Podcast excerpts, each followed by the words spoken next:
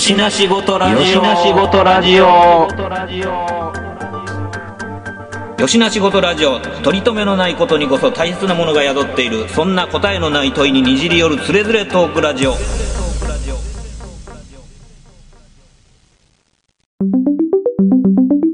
よしな仕事ラジオやってよしな仕事ラジオ？知らん。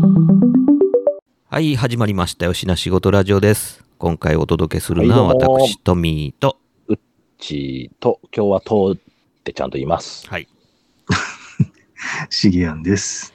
お願いします。お願いしますよ。ろしくお願いします。はい、今回は、えっと、ちょっとね、あの、先頃、えー見学してきたネタをちょっとね、3人で語ろうかということなんですけども、お大人の社会見学という形でいいですよね。カそうテゴライですズとしては。ね。はいうんはいで、何を見てきました？はい。えー、大阪一律住まいのミュージアム、大阪暮らしの今昔館の中の特別展示、えー、増田コレクション。うんえー昭和レトロ家電増田コレクション展企画展っていうのに行ってきました。そうですね。いや、僕ね、ここ全然知らんかったんですよ。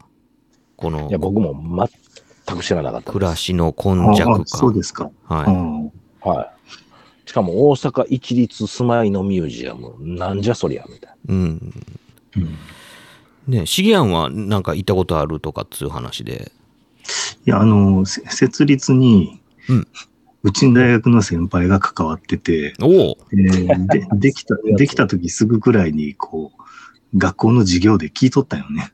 あ、そうなんや。うーん。で、しばらくしてから見に行ってっていう。ほんほんほそっなるほどか。ね。僕らもびっくらこんなのは、まず一律やし、あ、公立のこんな館あったんや、みたいな。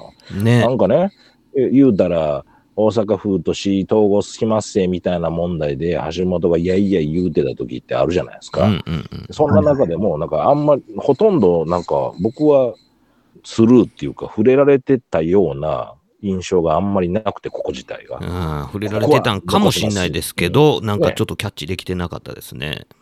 ですね。なんかそれぐらい知らへん公立のミュージアム。こんな絵の面白いとこあったんや、ぐらいの印象でしたけど。ねえ、えっと、天神橋筋6丁目駅すぐ、はい。ねうん、天禄ですよ、天禄。天禄ですよ。ねえ、いや、全然知らんかってね、初めて行って、まあ僕は、あの、ウッチーと一緒に、まあ行ったんですけど、いや、まあこれ、あの、常設の展示もなかなか良くって、よかったですよね。ねえあのーその館自体がね、ごっつい、まあ言ったらビルですよね。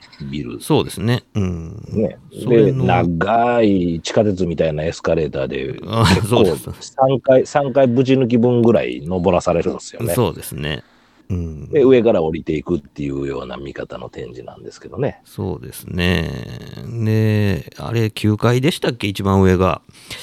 のところに、そのまあ、えっ、と、江戸時代の大阪の街並みがこう再現されてて、ねそうです。はいはい建物内に建物たちが、えー実物大で、しかも、えー実物準拠の、えー、ほんまもんのこう木材で、だからまあ見たくれだけのなんか、あのね、樹脂ハリボテとかじゃなくて、ね。ちゃんとね、木でちゃんとできてる。で、叩きもちゃんと叩き状態になってるっていうやつがしつらえてあって、で、まあ、そこになんか、あの、ボランティアだかなんだかの人たちが、こう、なんか町人みたいな格好して、案内に立ってたりとかね、してる中をこう見て回るというやつでね。そうね。僕の分かりやすいお伝えの仕方でいくと分かる人だと、まあ、あの、渦政映画村のなんか一部分を切り取って、うん、ビルの10階にボーンって入れた、掘り込んだ9階か、うんボーンって入れた感じですよね。そうですね。10階はまあ空からっていうか上から見てる感じなんですよね。そうですね。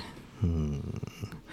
いや、なんかね、あの、解説のね、あの、なんか流れてたじゃないですか。そうそう。桂米朝のね警備米朝なんですよね。語りがね、流れてて、うわ、もう米朝のこの語り口調を聞くの久しぶりやなと思って。やけどもう抜群でしたよね。いや、ドハマりでしたね。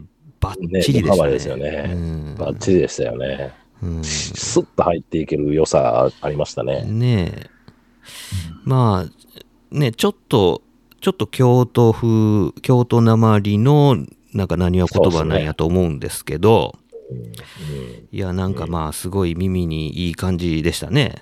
いい感じでしたね。で、うん実際まあそのね、俺それを聞きながら、あなるほどって上から見てね、うん。いろんな窓があんねやとか、で、僕なんかもう職業柄、あのー空の色を出してる LED の色が気になったりとかっていうのをしながら、ね まあまあまあ、ね、そういう、うん。これ変わんねやろな、夕焼けにとかって思いながら、天井がね、ちょうどあの、なんかこう、かまぼこ状のね、なんかこう、R のついた天井になってて、そこにまあ、あの、空をイメージさせるように、こう、まあ、LED のカラー照明が当たってて、だんだん夕暮れになっていくんですよね。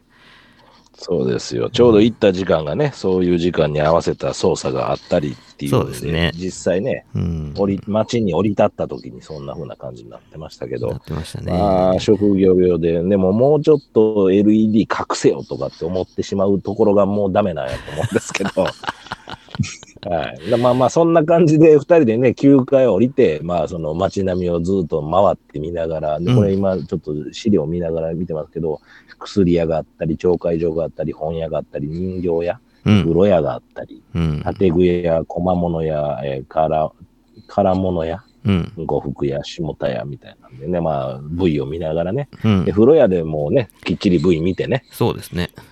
うんうん上映しとるやつを見て、ほんで、まあ、ぐるっと回って、ほんで、まあ、あのーやっぱり気になってしまうね、あのートイレのしつらえとかを 覗き込んでみそうて。ねちゃんとね、開けれたりするんですよね。ね、そこそこ、そうそう川屋ちゃんとのとこがね。うんちゃんと作ってあるんでね。で、まあまあ、そんなんを見たりしもって、なかなかこれちょっと常設が面白すぎて、なかなか企画展までいかへんぞって言いながら行そうそうそうそう。で、早めに行ったのに、もう割とちょっと足止め食らったんだよ ね。そうですね。でも、でも、ちょっと割と僕の中では、こう、後ろ髪引かれながらのうんうん思いで、こう、まあ、二人ともね。で、そうそう。まあ、次、い行って、さらにまた降りるんですよ。階層降りると、次また、あの、近代の大阪みたいになっとるんですよ、そうですね。そこはなんか、まあ、実物のね、あの、まあ、えっ、と、ステンドグラスみたいなのはあるんですけど、まあ、大体、こう、ジオラマとか、ジオラマ。ね、そういうのがこう、トントントンって。心をそそるもんしか置いてないんですよ、その、ね。逆に8回の常設うの。ん。これね、今見ると、1は川口、あの、入内、文明開化と西洋館。2、北千葉、北大阪3号近代化。3、えー大大阪新海地、市街地との拡大と近代長屋とかね。あなんか、空堀通り商店街路地長屋とか、うんうん。そういうのがガーッと続いてて、なんかどんどんどんどんこう、なんちゅうんか、せ戦後、近代ですから戦後とか戦前とかそこら辺が入り混じってるような、で、ジオラマだらけ状態で、それぞれにまた映像と解説が挟まるんですよねそうなんで。すよ。そこでは、あの、今度は八千草薫のナレーションがね、そうなんですよ、ね。入るわけですよ。。もっと本当はちょっとじっくり来たかった じっくりね、浸りたかったんですけ。ど、はいですけどそうなんですよ。浸りたかったんですけど、もう次があるからっていうんで、割とちょっと飛ばし気味で行ったんが、本当後ろ髪引かれるんですけど、まあね、で、その中で、こう、だんだんだんだん、こう、なんでしょう、近代化していく、その昭和の展示なんですけども、はい。あの、そその次にね、これ、えっと、白北ですかね、北上、え？城北？城北バス住宅、転用住宅と、うん。えー戦災復興はいいはいはい。そういうジオラマがあって、これ、実はこのトミーと僕と、どえらい衝撃っていうか、そうですね。ね、うん。のっここれ、今ね、解説読むと戦後の住宅難に対応して、昭和21年、1946年に仮説的に設置。廃車となった木炭バスを転用した大阪市営住宅を50分の1スケールで復元っていう。いや、これ、見た目のインパクトがなかなかでね、どえらいですよね。うん。バスはバスでも、この木炭バスで、しかもまあ、あの、なんかこう、花付きのバスなんですけど、そうそうそう。そのまあエンジン部分のブロックをかそぎ落とした、まあ、キャビン部分だけのバス、まあもちろんこうタイヤももうと取れた状態。の地辺にね。うん、まあ言うたらコンテナハウス的な感じでバスを住宅に転用してるんですけど、もうなんかもうほんまにのっぱらみたいなところにバスが、あの、もう時計のようにね、スター配置されてるのが2つ、まあメガネ状にそうそうそう。そうそうそうそうそう。配置されてて、で、真ん中多分共用スペースやと思うんですよ。なんかあの、ね場とかね、なんかそういう。そうそうそうそうそうそう。ね、それを真ん中にして、スター配置になってるのが、こう、丸で2箇所っていうのがあって、いや、むしろね、なんかモダンに見えたんですよね、その、なんか。見えたんですね。もうスター配置でちょっとやられたよねやられましたね。で、その周辺になんかまあ多分もう適当に引っかいて作ったあの畑があってね。で、ドラム缶風呂がそこいら中にこう点在してるみたいなあっ。てあって。で、それぞれがね、そのバス住宅をカスタマイズして増築したりとかしてる そうね、なんか適当な板切れで増築してるところも再現してあったりとかでね。うんまあ、なかなかあれはちょっと衝撃でしたね。そう、インパクト、これだから昭和21年で、しかも大阪市営の木炭バスやったらしいですけどね。うんあとあとちょっともう気になったんで、Google で調べまくったんですけど、はい。なかなかもともとがめっちゃ川の底に沈んでるような湿地帯というか、なんかそういうところやったっていう話でしたね、ああ、そうなんですか。うそんのはい、そういう土地を、まあなんか使っていたっていうふうな話でしたけど、うんまあちょっと、なかなかこのインパクトが強すぎて、後でお引きずるぐらいの感じ ですね。なんかビジュアル的にすごいなんか刻まれましたね。うん、この後大丈夫かなって、まだ家電見てないよみたいなそうそうそう。お目当てにまだたどり着いてないですからね。たどり着いたんですその時点でもうあと残り1時間ぐらいしかないぞぐらいの感じだったんでね。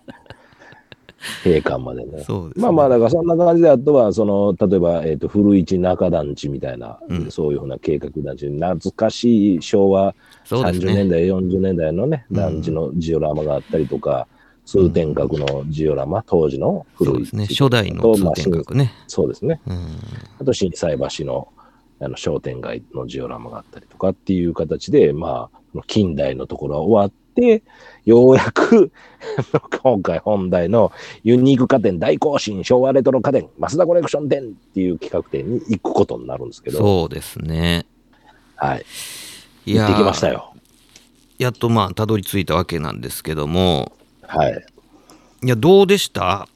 僕ね、この増田さん自体を知らなくって、あ、そうですか。うんあのーそもそもまあ、今回のこの企画って僕行きましょうって言ってみんな誘ったんですけど、そうですね。うん。はい。えっとね、もともとね、あの、パナソニック、門真のパナソニックあるにあるパナソニックミュージアムっていうところで、たびたびこの増田コレクションっていう、その増田さん、うん。あの、ごめんなさい、増田さんが何者かっていうのはちゃんと調べてないんですけど、うん。うん。まあ、ココレクターであるっていうことは確かで、まあ、多分その昭和レトロ家電のコレクターであり、まあ、なんかこう、ちゃんと文化とそれを連動した解説できるぐらいの人なんで、よくよくいろんなところで貸し出しをして展覧会をやってはるっていうような聞いてて、うん。なんかね、フライヤーによるとね、はい。えー大阪千林のカメラ屋の長男に生まれるってなってますよ。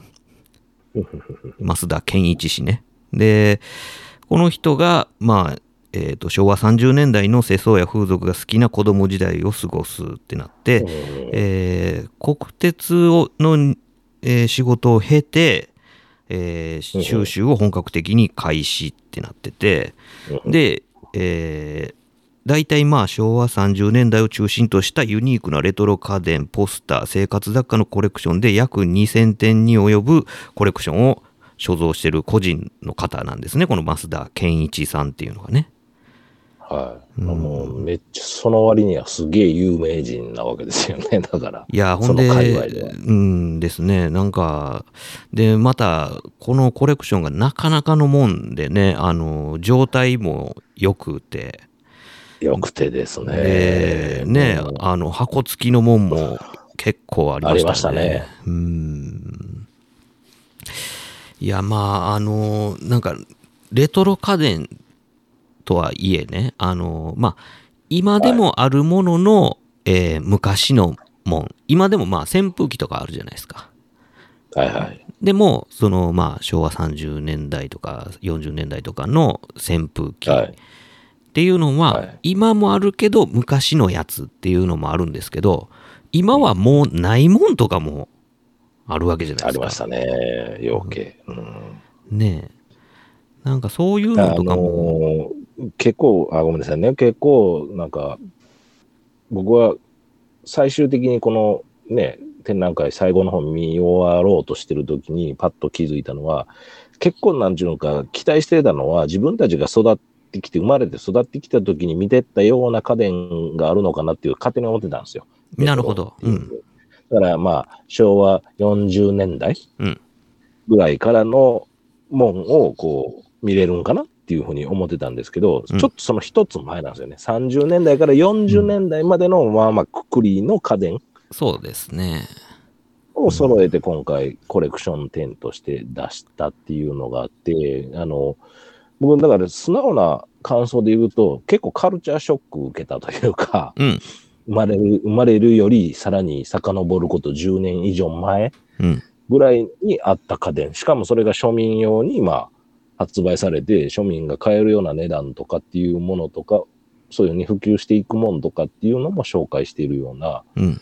あと、あの、なんでしょう。えっと、今ね、その家電って言った時に、じゃあどのメーカー思いつきますかって言った時に出てくる、意外の結構外れてるようなメーカーのもたくさん出てたっていうのはちょっと嬉しかったですね。うん、うん、うん、うん。そうですそんなね。印象があります。はい。うん。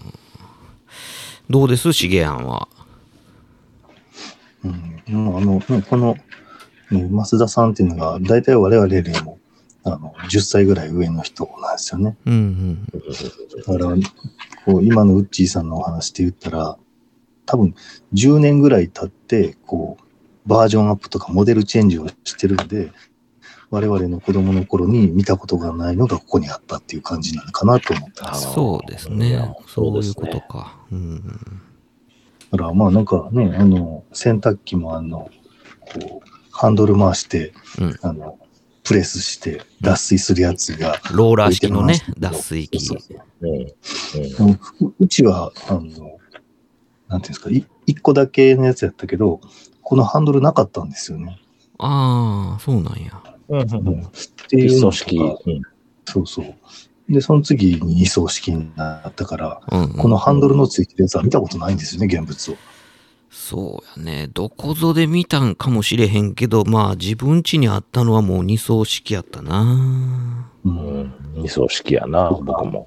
ね、あの、テレビとかも、あの、多分我々の子供の頃は、いわゆる家具調テレビっていうのが大流行した時期で、そうですね。うん。あの、天神やった四つ足で立ってるやつとかっていうのは多分な、あの、もうなかったんちゃうかなっていう感じで。そうやと思いますね。うん。あの、台台の上に乗ってて、台の下は、台のところはあの、扉で観音開きになってるとかね。うんうんうんうん。そうそうそう。一世代前の知らない家電がいっぱいっていう感じでしたね。うん。いや、ところがね、あのーなんていうのかな。やたらと、あのーこう、宇宙を思わすようなね、はいはいはい。はい。あの、スペイシーなデザインが、こう、採用されてるものが多くてね。うんで、そのおかげで、あの、むしろ、なんか未来感が溢れるというか、なんか、そういう、なんやろな、あの、サンダーバードの中に出てくる調度品でありそうな形とかね。うん。うん。うん。多分まあ年代的にもそんな感じですよね。なんかこう、なんかね、だからね、二人で回ってる時に、そのスペーシーになっていくコーナーあったじゃないですか。ありましたね。はいはい。でもう、もう、もうかなりいろいろやばいんですよ、僕らから見たら。そのもう、あの、勝手に言葉が出てまうぐらい、うん。ね、そんな状態じゃ、だだったじゃないですか、あのコーナーというか、あのエリアというか。そうですね。なんかね、全部ね、デザインがいちいちいろいろやってるんですよね。いちいちいろいろやってて、うん。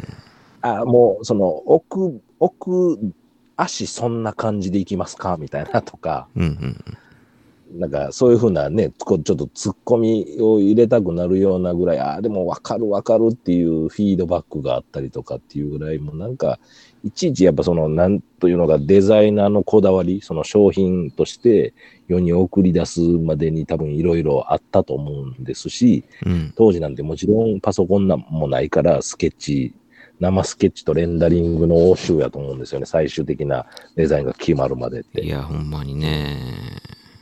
それをよくぞ、ど、どこぞのいろんな下町の人たちが頑張って形にしてくれましたねっていうぐらい、まあ、複合素材も含めて、非常に、あの、う僕らその時代に生き生きたもんじゃないので、そのスペーシーに対しての感覚とかっていうのはわかんないですけど、うんまあでもそうそういうのをこう、後々感じれるような、息吹を感じれるようなものがたくさんあったコーナーのあのスペーシーの時、やばかったですよね、あそこね。いや、ちょっとマジで、あの、痺れましたね。あの、しきりに僕がこう、ウッチーに言ってたのは、あの、うんこのデザイン、この側門の中に、あの、今のもん掘り込んでほしいねっていうことをずっと言ってたじゃないですか。それはもうお互い同じようなことを思ってて、うん。なんかね、あの、まあ、電気ストーブなんですけど、はいはい。なんか、はいはい。あの、ドーナツ型のやつとか、はい。なんかこうリフレクターがすごいことになってるあの電気ストーブとかもあってなんかあの要はそのこう発熱体の部分をなんかカーボンヒーターかなんかにアップデートしてこのまんまの形で出してくれへんかなみたいなね。そうそうそう。もう、もう、いや、ほんまそんな風な家電が、まあ、下手、もう、なんちゅうの、両手ぐらいありましたよね。ありましたね。で色もこれでお願いしますってそうそうそう。もうなんていうのかな。もうちょっとちょっとバーミリオン入った赤とかねね。うんそうそう。オレンジじゃないねんけどな。オレンジではないんやけど、なんかこう、ちょうど、ちょうどいい赤 みたいなんとかね。でね、もうなんか、一個ずつのね、そういう商品見てても、当時の、なんやろ、その職人の息吹っていうか、金型一個取っても、その R の仕上げ方とかいいじゃないですか。そうんうの、んうん。言ったら接続部の丸め込め方とか、丸め込み方とかね、なんかそういう処理の仕方一つとっても、やっぱり全然いいんですよ。いやなんかね、このまんま出してっていうね。まだそこまでこう、プラスチックの成形部品っていうものが、うんうんあのー多分まあコストもかかったっていうのもあるんでしょうけど、基本ね、やっぱこう、スチール、ブリキのプレスのパーツをこう組み合わせて、えー筐体を作ってるみたいなものがやっぱ多いんですよね。うん。で、そのおかげもあって、なんかまあ、こう、独特な、その、なんかこう、曲率というか、R そうですね。と、あとまあ、そこに乗ってる、なんかこう、塗装の質感っていうのが、やっぱりそのプラスチックのそれとは違うかったかったりとかしますし、なんかね、その、こう、ペンキの色みたいな感じね、なんかそういうのがね、いいね刺さるんですよね。ななんかその、はい例えば、冷蔵庫とかそういうものとかも、若干放浪みたいな感じやったあそうそう、あ、わそうそうそうかるわ。そうそうそう、うんそうやね。つるっぺな。うん、そう、放浪っぽい質感みたいなんが、なんかね、ちょっとすごい刺さるんですよね。そこになんかあの、プラスチックでなんかこう、あの、メッキギラギラのなんかエンブレムみたいなのがこう、ペチョって貼ってあったりとか、そうそうそうそうはいはいはい。うん、なんかね、そういうこう、なんか放浪っぽい質感と、なんかメッキのガードグリルバーみたいなものとか、の組み合わせがやっぱなんかすげえ刺さるなと思って、だから、そのメメッキ関係も、やっぱ長らくメッきであることの、なんちゅうか、そのワンポイントアクセントの強さとかっていう時代あるよね、ずっと。うん、そうですね。だからく、車のバンパーみたいなもんで、車のバンパーはまあまあ、それなりにも樹脂に変わってってメッキバンパーっていうのはないけど、うん。結局あれアイコンになってしまってるから、メッキバンパーであることでレトロ感を演出できるっていうのが今やあるやんか。ありますね。あと、まあ、まだね、プラスチックでできとっても、なんかメッキモールをはわせたりとかするっていうのは、なんかそういう名残ですよね。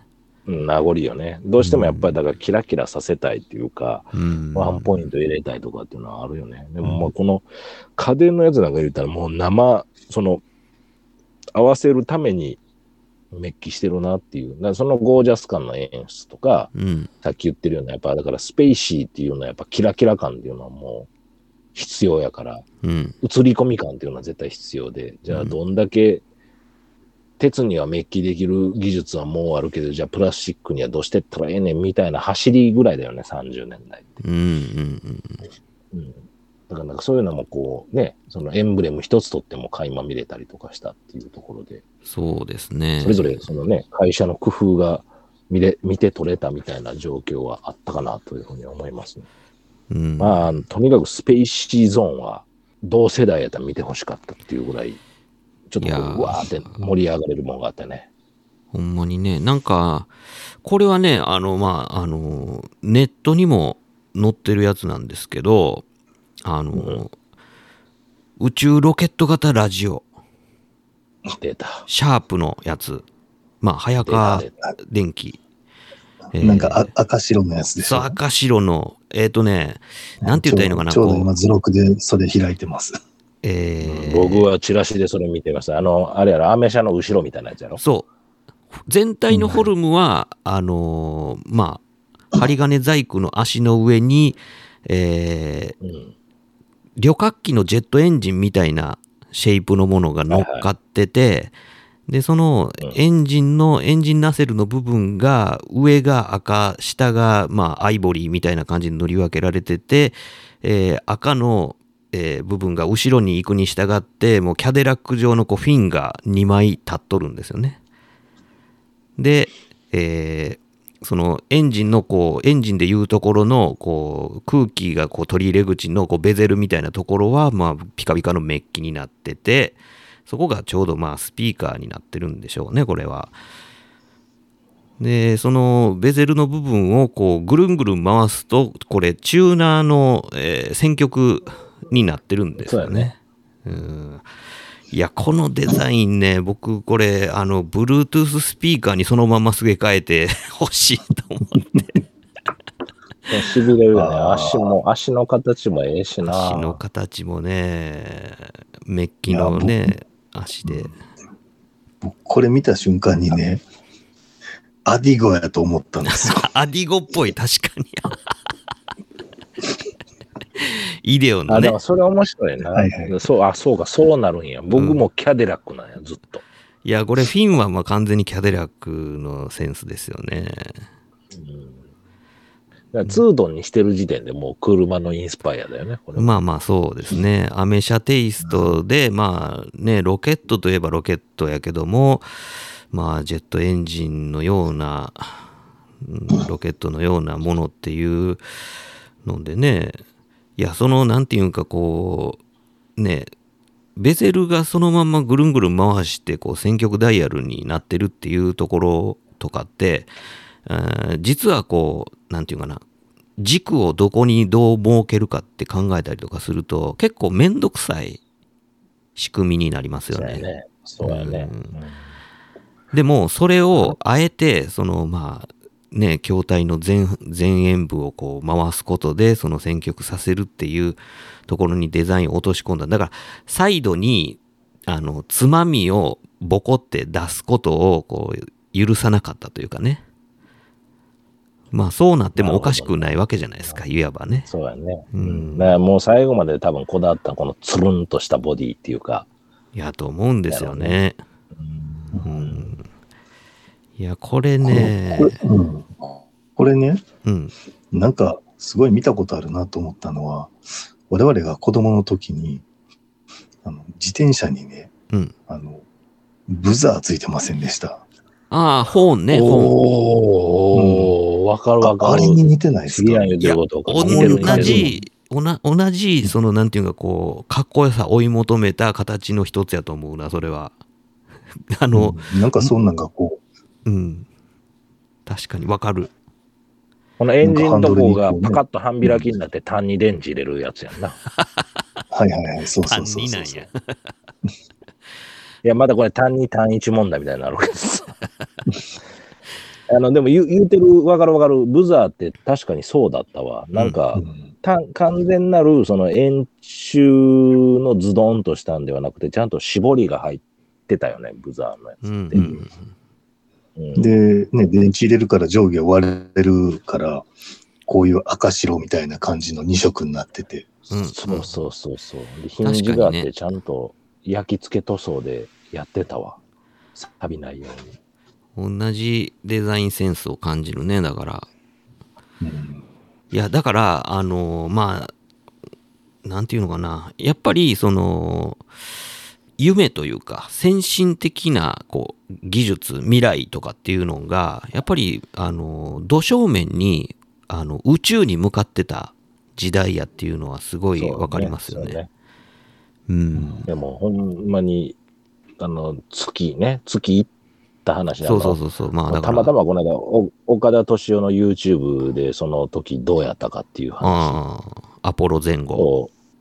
を、アポロの時ね、うんだからもうその生中継してたっていう、はいはいはい。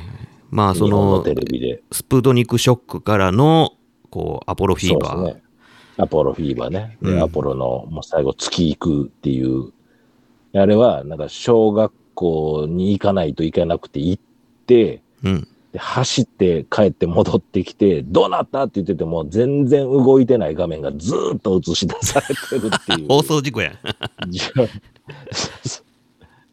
で、そ、それ見ながらいろんな、まあ、日常を過ごすんやけど、急に、だから、あの、カクカクカクってなるんやね。多分、なんか何分後とか何十分後とかってうんいう。遅れて配信されるから。ああ、そう。ほんなら、急に、そうそう、あの、船外活動が始まったりとかっていうんで、み釘付けになったっていうような話をうんしてたえ動画を見ーたけど、うん。なんやろな、なんか、その、まあ、来たるべき未来が、もう完全に、あの、宇宙がもう身近になるっていう、なんかイメージやったっていうことですよね。なんか思い描くような、誰かが掲示したか見せたか、それっぽいことをしたか、やけど、そこにこう、ふわーって立ってる感じをデザインから感じるっていう感じでしたね。うんうんうんうん。そうなんですよね。だからまあ、こっから、あの、まあ僕らの記憶にまだもう、ね、色濃く残ってる、あの、スペースシャトルの時代がね、80年代に到来するわけなんですけど、だからもうそれぐらいまでは、あの、もうまっすぐにこう、未来イコール宇宙みたいな、あの、テクノロジーの行く先はもう宇宙しかないでしょうよって思ってたわけじゃないですか。それが、あの、まあ、ね、Windows 95から一変して、こう、電脳世界に、こう、人間のフロンティアが移っていくことによって、こう、宇宙への関心が急激に失われていくのを僕らは経験してるじゃないですか。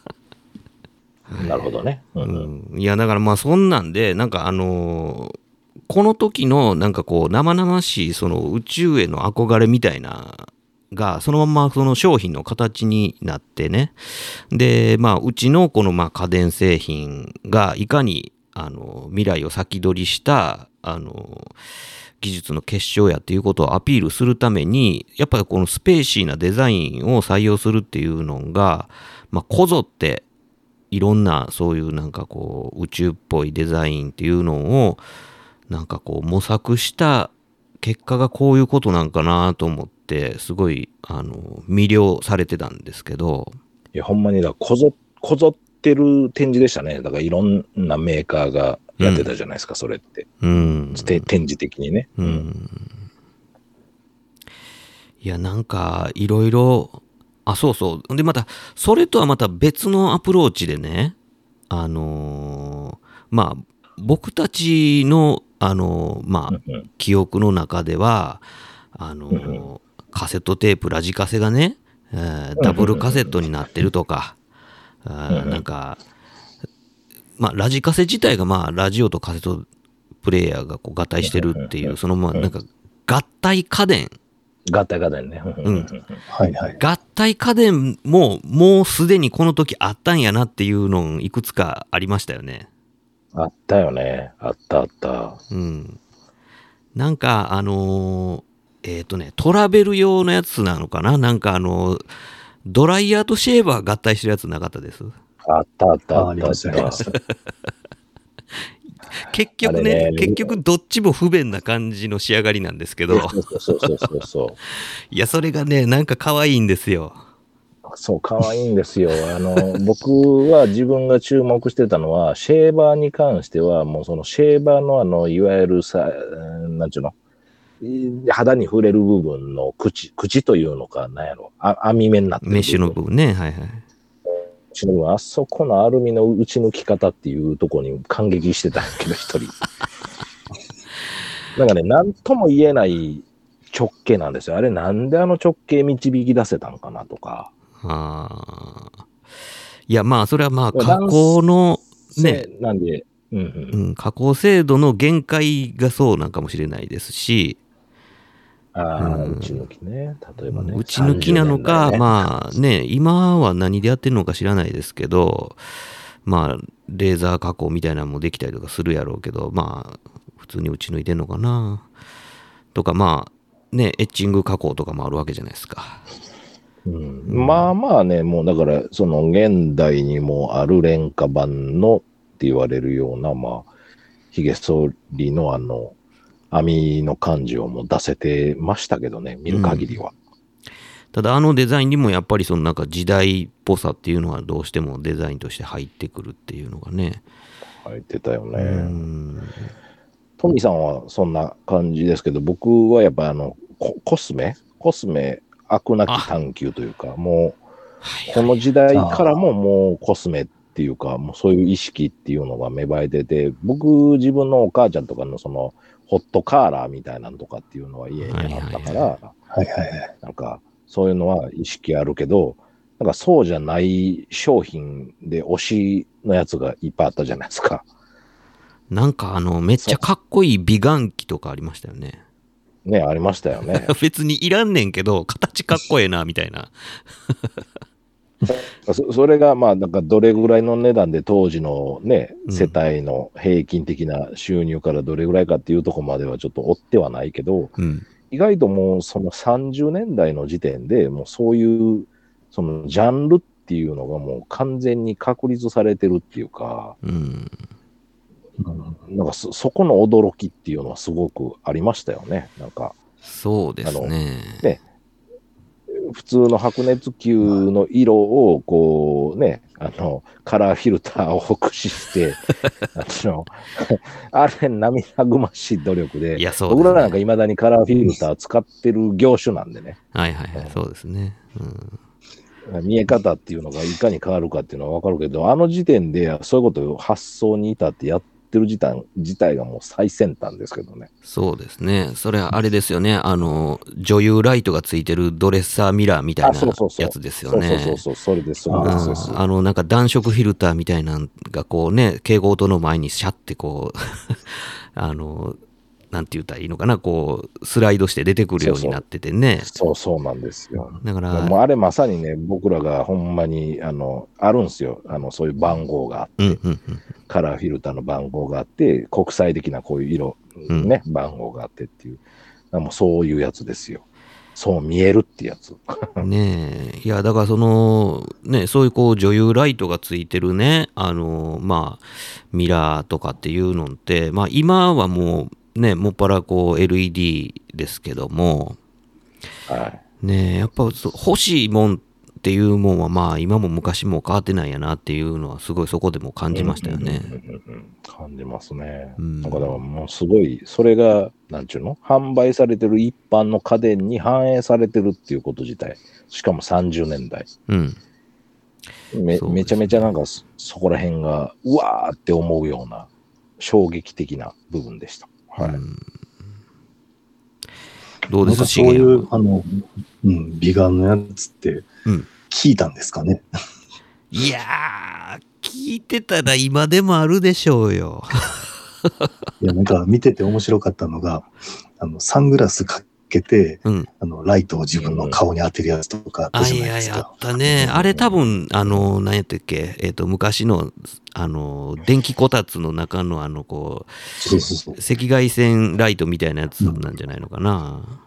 だからなんか、こう、ぬくくはなるけど、良くなるのかなっていう。まあ、結構、結構は良くなるでしょう。多分ね。そうそうそう。うんぬくくなる、ね毛穴開く、結構良くなるじゃないですか。で、そのさっき僕がかっこいいっつってたやつは、あの、なんか蒸気を浴びる系のやつですよね。はいはいはい、あったあったあった。うんあったあった。うんで、あともうあの、昭和30年代からマイナスイオン発生器があったのがびっくりでした。あそうですね。そうそうそう。うんもうすでにあんねんだみたいな。だからもう概念があったってことやね。で、言うたらじゃあ昭和30年代からマイナスイオンを浴びさせようとしてるってことやね。ずっとね。そうそれ、が、その、なんていうか、こう、まあ、肌にいい、健康にいいもんやって、誰が最初に思ったんでしょうね。なんか、何がしかそういうなんか論文が発表されたことを受けて、まあ、電気屋がこぞってそれをこう開発したっていうことなんでしょうけど、なんかどこまで信憑性のある論文やったんか。まあまあそういうことですよね。うん。ねえ。あとあの、合体家電ね。うん。あの、電話が背中合わせにくっついてるやつあったじゃないですか。出たボース本や。うん。僕が一番最初にパーンって反応したやつ。僕実物見たことないから見たかったんですよ、あれ。ねあいわゆる、あの、黒電話の形やねんけども、えー受話器を置くところを介して、こう、もう両面にダイヤルがついてるという白物ですよね。そう、なんか電話をね、鏡合わせにしたみたいな。そうそうそううん。だからまあ、向かい合わせのデスクに対して、まあ、真ん中のところに陣取れば、えー一つの受話器をこう二つで、二人が共有できますよっていうことなんやけど、それでも一人がかけたらもう一人かけられへんやんけ、みたいなことは、あの、まあ、ここ、この場合は、まあ、突っ込みどころなんですけど、でもまあ、それは、あの、たとえまあ、こう、会社の、うんそういう営業所であったとしても、電話回線がそれほどなかったっていうことが、まあね、そういうことにもつながって、デザインにもつながってるっていうことなんや、みたいなことは、なんかこう、解説に書いてありましたけどね。うん。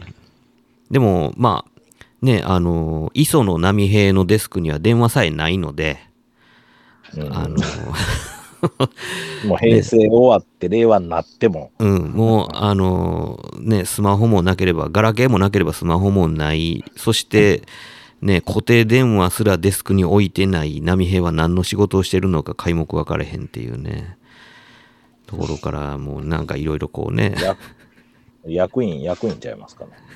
役員にしちゃなんかこう、平感がすごいんですけどね。でそれはあれじゃないですか、あの、遠山、遠山的な、潜りをなるほど。演じているので、はい。庶民、庶民とはどういうことかと。うん。ねえ、なんかまあ、そん桜吹雪あるかもしれない。ようお風呂入ってるけど、桜吹雪なかったけどな。あんな、葛飾北斎とかちゃいますかじゃあ。どういうこと？北斎の、北斎の波の、波の入れ墨とかのやつ。いや、なんかまあ、そんなんで、あのー結局、まあ、その、通信インフラの、えー発達っていうのが、あの、ある一定の時点でね、まあ、そのさっきのまあインターネットの話じゃないですけど、まあ、こう、爆発したことによって、あの時以外描いてた、あの、未来の、お形っていうものが、やっぱり大きく、違うものになってしまったっていうのを、あの、一層強く感じましたけどね。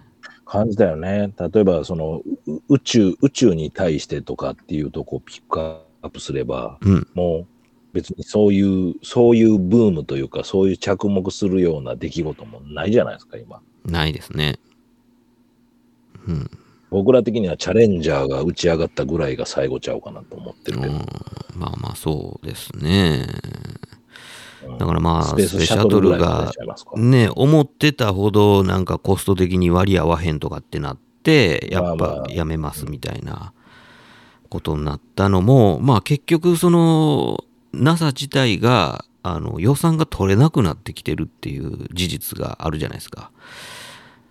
っていうのは、まあ、なんでかっていうと、まあ、あの、宇宙に金かけるぐらいやったら、もうなんかそういうこう、情報系のところに予算を取られてしまってるっていうのが、まあ、現状やからっていうことやったりするみたいなんですけど、それはまあ結局、ね、我々こう、あの、えっ、と、シゲアンともよう言うてた、あの、宇宙、それが最後のフロンティアって言ってたのが、なんか宇宙がフロンティアじゃなくなって、電脳世界にこうフロンティアがこう変わってしまったからや、みたいなね。それがなんや、ね、あの、VR だ、なんだ、メタバースだ、なんとかっていう話の方に、そのなんかフロンティアが移っていくことによって、宇宙への憧れみたいなものがだいぶこう色あせていってるっていう感じがやっぱありますよね。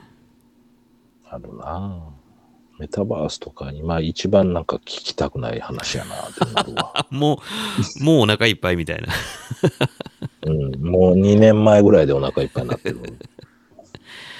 もう今更いいでしょうっていう話になってる。ね、まあまあ、いや、まあそういうのも、あの、やり、持ってね、やりながら、あの、やっぱ、ちゃんと、あの、宇宙のこともね、あの、もうちょっとみんなね、あの、宇宙のこと考えてもいいんちゃうやろうかみたいなね、なんか、ね考えましょうよ。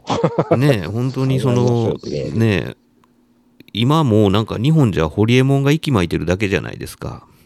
あまあそうやね。ねいやまあホリエモンがあのいわゆるそのこうライブドアからこっちねその電脳世界からこうリアルワールドの宇宙にこうシフトしたっていうのは、なかなかのやつやなって僕ちょっと思ったんですよ。なかなかね。あいつが宇宙服着て、あの、成層圏から落下するやつやったらいいんじゃないですか、生中継で。ということ？であの最後パラシュート開いて降りてくるやつ？あそうそうそうそうあのレッドブルでやってたやつね。あの、そう、申し訳ないウィングのやつ。あれやったらいいんじゃないですか。いや要は宇宙、ちょっと宇宙から降りたよぐらいの。うんだからやっぱりなんていうんかこうそういうね先のビジョンをあのパーンとあの描いてでいやまあそれがねあの客寄せパンダというかなんか金集めのための口実やったとしてもねああ、のやったとしてもいいやったとしてもなんか、か見る目あるなと思って。なんかそういうこうネットの世界にあの未来があるよってこうまあライブドアをバーンと仕掛けてでまあ一つ一山当てたわけじゃないですか。まあいろいろありましたけど。で次に今度は宇宙産業や言うてバーンって打ち上げてやってるっていうのがねなんかあこいつなんかこう夢をみんなに次の夢これやぞってドーンって提示してでまあお金集めたりとかするっていうのねなんかまあお金のためやって言ったらなんか聞こえは良くないかもしれないですけどでも見る目はあるなと思うんですよね。ジャン、ジャンルごと分けでいったら別にいいんじゃないかなと思うんやけどな。なんか、そこ、そこを盛り上げるっていう。そうそうそう。俺はここを盛り上げてるみたいな。うん、まあなんかねそういうねあの旗振り役になってるっていうのはね、うんそうですよ。いや結構ねなんか見る目あるなと思ったりとかいや、だってしますよね。もう、旗振んのもみんな嫌や、嫌がって嫌がるじゃないですかそうなんですよそうそうそううんもううちの会社でもそうですからね。まうん、まあまあ責任取りたくないんでねあのあんまり突拍子もないどここと。もそれって一緒じゃないですか。だか結局、なんかまたすぐメディアがわーわーってやるからっていうそうそうそうあの持ち上げた後すぐね落とすじゃないですか。そうそうそう。なんやそれがもう横行してるからみんな嫌がるでしょ。うん、でもそんなにくじけんとねあのやってるんでねホリエモンはね。いや偉偉いと思うよ。うんだからもうなんか別に、だから本当に、なんちゅうの、昔の、それこそ、あの、それこそね、今の、なんや、あの、ごめん、ど忘れしたわ、あの、新幹線の次、リニアモーターカーねモーターカーの、あの、実験の70年代ぐらいの V とか、えげつない、あの、10分の1とか、はいはい。の模型作って、あの、電磁マグネットでビューンって 出すようなうんうん。実験とかの見たことあるけど、そうですね。これぐらい。い早くなるんですみたいなことを言ってるわけよね、もうんうんう。あのその後の処理とかは別としてさ。そうですね。だから、まあなん、か、お、おーってなるやん、やっぱり。ねいや、実際ね、だからまあ、あのまあ、着々と、まあ、進めてるわけじゃないですか、そのリニアのね、やつも。だけど、んどう思います？あのぶっちゃけそんな早い移動してどうなんのよって思ってる自分もやっぱりいるわけじゃないですか。いるし、僕は刷り込まれたのは、もうその、えっと、先生やってる時代の時に、まあ、せちょっとした先輩の社会を教えてる先生からよう言われたのは、うんいや、それに、日本でこんなんもん作ったって、最終的には売れへんやろっていう話。売れへんやろっていうのは、実用にならないでしょっていう。あその、ま、真直線で日本列島をああまあまあ、移ね、動する、うん。うん。そこですわ。だから大陸移動には向いてるから、だからまあ中国とかそういうオーストラリアとか大きいところにその権利だけを売って、でこういうのやれますっていうふうにやった儲け方にしかならへんやろなっていうことを切々と言われて、いや、まあまあ、そうなんです。ただね、なんか、あの、うーん、仮にね、その無用の長物になろうとも、なんかその、うん。とんでもなく速い電車走らしたいんやっていう心意気みたいなものには、なんかやっぱ響くもんがあるじゃないですか。それはある。うん。でもなんかそういうのも、あの、無駄やとかね、あの、まあ合理的じゃないとかっていうふうなことも、まあわかるんですけど、あの、なんかそういう無駄、一見無駄なようなこととか、あの、ただただ速いってかっこいいやんって信じられないうん。感じになってるのって、ちょっと寂しくもあるでしょ。あるある。うん。なんかね、この昭和レトロ家電の中にはね、あの、その、そういうね、あの、無駄を良しとするぐらいに、とりあえず、大きい夢をドーンってこう、提示して、そこに向かって、なんかこう、開発してたであろう、えーその電気屋のいろんなこう、アイデア出す人、設計する人みたいなね。がもうほんまにこう、ガン人の首揃えて息吹み、たいなもうん熱くその会議した中でこう生まれてきたであろう感じがねなんかこう熱を感じるというかね。ああ、それはあったな。だからスペースのとこでそんだけ今、今見てそうなるわけやもんね。うん。そうなんかそういうあのーまあ言ったらあのデザインが先行しすぎてて生産性とか実用性とかっていう部分では若干クエスチョンマークが出るような家電とかももう容赦なく発売してたわけじゃないですか。うん。うん、で。結果的に、この、あの、もう2023年になって、ええやないかって思ってるわけじゃないですか。そね。そのね、なんかそのちょっと無茶したやつの方が結果的になんかこう残るというかね、うん、残したいと思わせる、あの、プロダクトになるんやとしたら、今、そのなんか、あの、そんなに早走る電車いるかみたいなこと言われながらも、あの、やってるリニアとかも、やっぱり、うん、やっぱやるだけやってみようよっていうのとかね、なんかそういう風に感じたりもするし、うーん、なんかね、やっぱそういう遊び心とか、そういうね、あの、ちょっと、うーん、なんていうのかな、なんか、熱が暴走してできてるっていうようなプロダクトの魅力っていうのが、うん。まあプラスね。プうん、ラスアルファね。昨今のやつにありますか？みたいな。どんどんそういうことをできない状況になってってる中での、まあ、改めてこういうのを見て気づきになるっていう面では非常にいいものだとは思いますよね。うん。なんかね、僕らはその、その、なんちゅうか、変貌をずっと見届けている世代でもあるわけやから、うん、はいはいはい。うん、だから余計それは思うよね。だから今、トミーが言ってる話で言ったら、昭和レトロ家電マスダコレクション展っていうのが企画展としてあるんやったら、これ何やろう。えっと、ツーストバイク大集合、誰々コレクション展とかやってほしいけどな。いや、ほんまにね。で、ね、あの、実用性がどんどんこう、なくなっていくほど、あの、こう、スピードを追い求めていった、あの、バイクとかね。っていうのと同じように、なんか一回そういう、あの、速い、かっこいいみたいな を追求するがあまり、なんか使い、使いづらいものになったりとか し,、うん、しても、なんかそれはそれで、あの、未来に残るものになりそうな感じがするじゃないですか。うん。なんか、それって、例えば、もうちょっと若い世代で行くんであれば、えー、なんやろ、えっと、平成、携帯電話デザイン、レトロコレクションみたいな、うん、なんか、うん。あるじゃないですか。あるやっぱり。ね。その、ガラケーからのって、まあ、前言ってたような、なんか世代分けとかをもし、うん。切っていくんであったら、あ君たちガラケー世代だねとか、うん。スマホ世代だねみたいな、それを第何、第何みたいな、ね、世代に分けることは多分できると思うんやけど、僕らも言ったら、携帯電話から入って、ポケベル携帯電話っていう流れが一応あるじゃないですか。うん。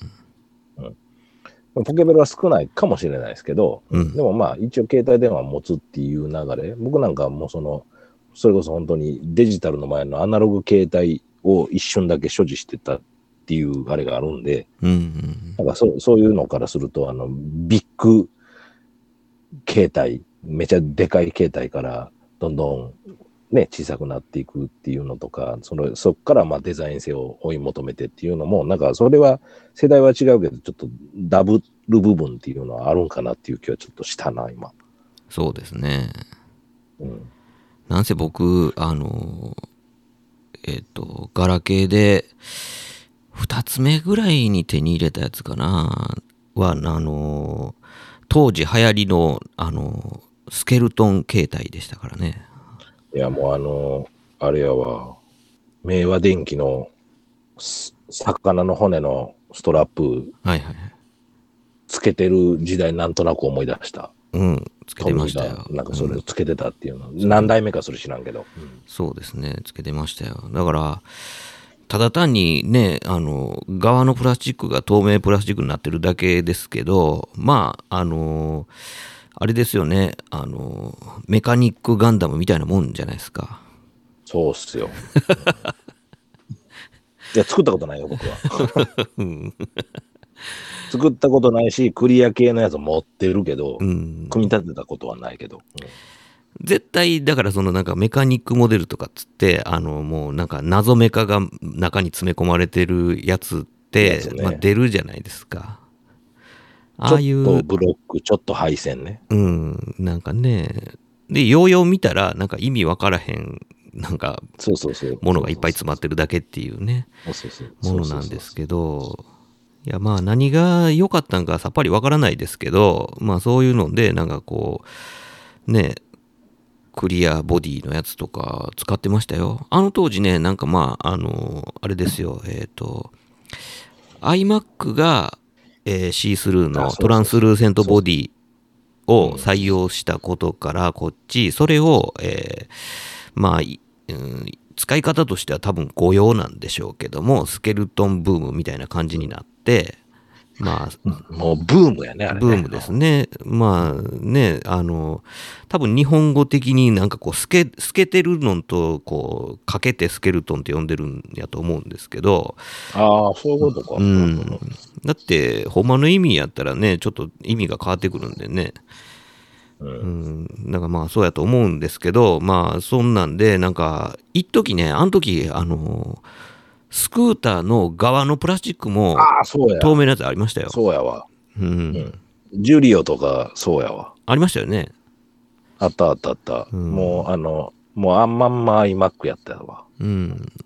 みたいなノリで、なんか何でもかんでも、あの、透明の側にしときゃええみたいな時代が一瞬あったのも、あれもなんか、あの、未来の演出の一つやと思うんですよ。その、スペーシーが未来やった時と、あの、中のこうメカニックを。をこうチラ見せするっていうのが、あの時のなんか未来の描き方やったんじゃないかなと思ったりもするんですよね。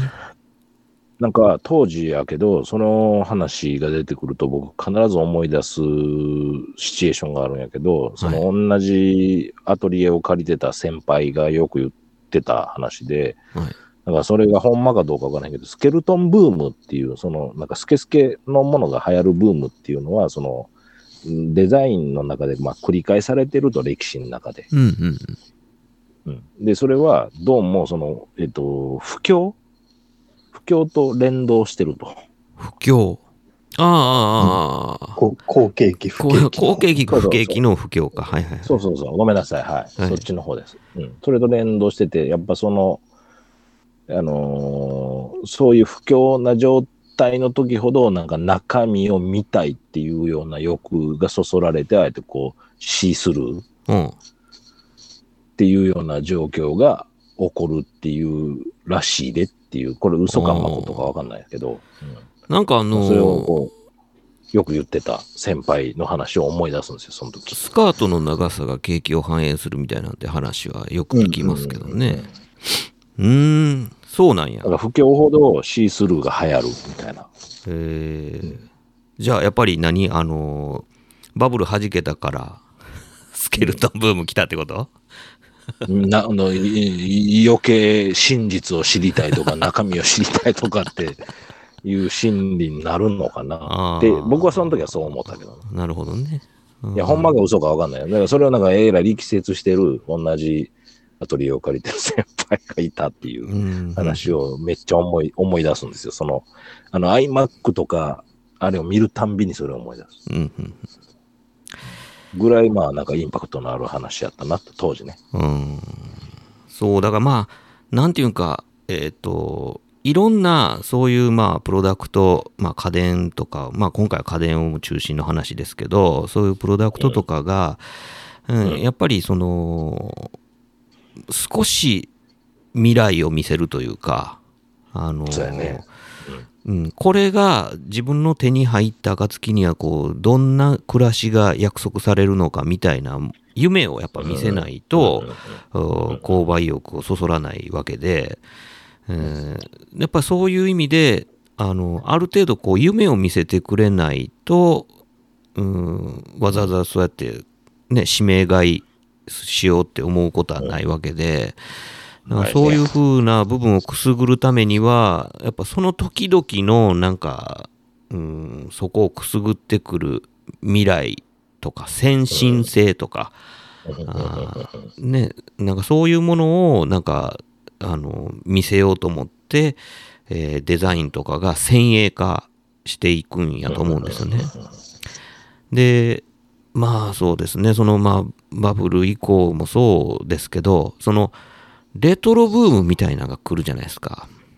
はいはいっていうのの時に、あの、まあ言うたら、あ昔からあるデザインの、まあ、復刻みたいな感じで出してくるっていうことは、なんかこう、そういう先鋭化した、えー高度な、うん未来っていうよりかは、あの、昔の古き良きみたいなことを、まあそのプロダクトに反映させるってことは、もうなんか未来を見てないというかね。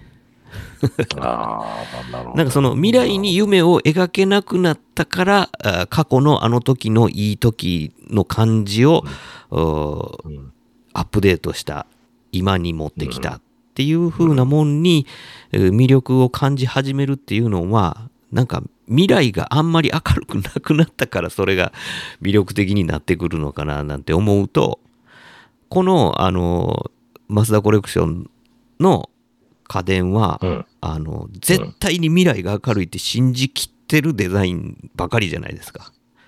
うん、そうやね。そのリアルタイムでね。うん当時のね。うん、だから今から見たらこれはレトロなものたちですけど、はいはいはい。はい。これらは完全に未来しか見てないでしょ。うん、そうですね。うん、っていうのをすごい感じてあのこのなんか未来しか見てないというあの超絶ポジティブな感じっていうの今のプロダクトにあるやろうかって思うとね難しい。ちょっとね、あの、うわ、この時のほどの熱量ないなーって思ったりとかね。テンションはないな。うん。っていう風に感じたりもしましたね。今の話を聞くと、ちょっと面白いのは、今だからそのそこら中でさ、レトロブームですとかって、レトロを取り入れたことによって観光が復活しましたとかってやってるけど、うん実はそれもちゃんちゃらおかしいっていうか、うん。逆スケルトンブームなわけですよね。もうなんか。うんうんうんだからそのこ怖いか怖いから中身見せたら落ち着きますせっていうふうに不況ほどなっていくのに、うんまあまあそのなんか解雇なレトロをすることによって言ったらもうなんちゅうの未来を見せないようにしてるというか未来をもうね見ないようにしてるっていうふうにも言えるわけよねそれって。うんうんうんうん。なんかね、その、これから来たるべき、えーテクノロジーで描く未来っていうよりかは、もうなんか僕らこう一般的なユーザーはもうテクノロジーに振り回されてて、僕ら自身が、うんあの、あんなこといいな、できたらいいな、あんな夢、こんな夢いっぱいあるけどってもう思わなくなってしまってるっていうね。うんまあなるほどな。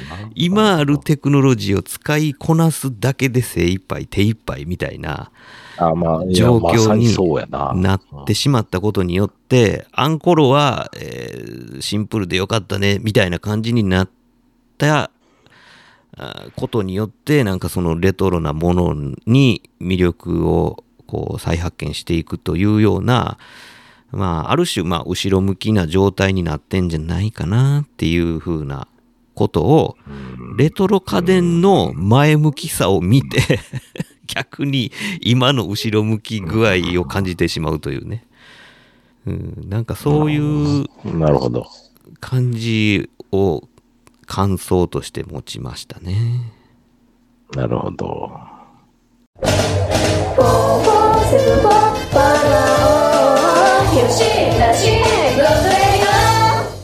とりあえずまあここで一旦締めさせてもらいます。はい。はい吉な仕事ラジオではお便りを募集しております。メールアドレスは4474510アットマーク Gmail.com 数字で4474510アットマーク Gmail.com まで。質問ネタご意見何でも構わないのでどしどしお寄せください。お寄せください。というわけで吉な仕事ラジオ今回はこれまで。続きは次回の講釈で。よろしく。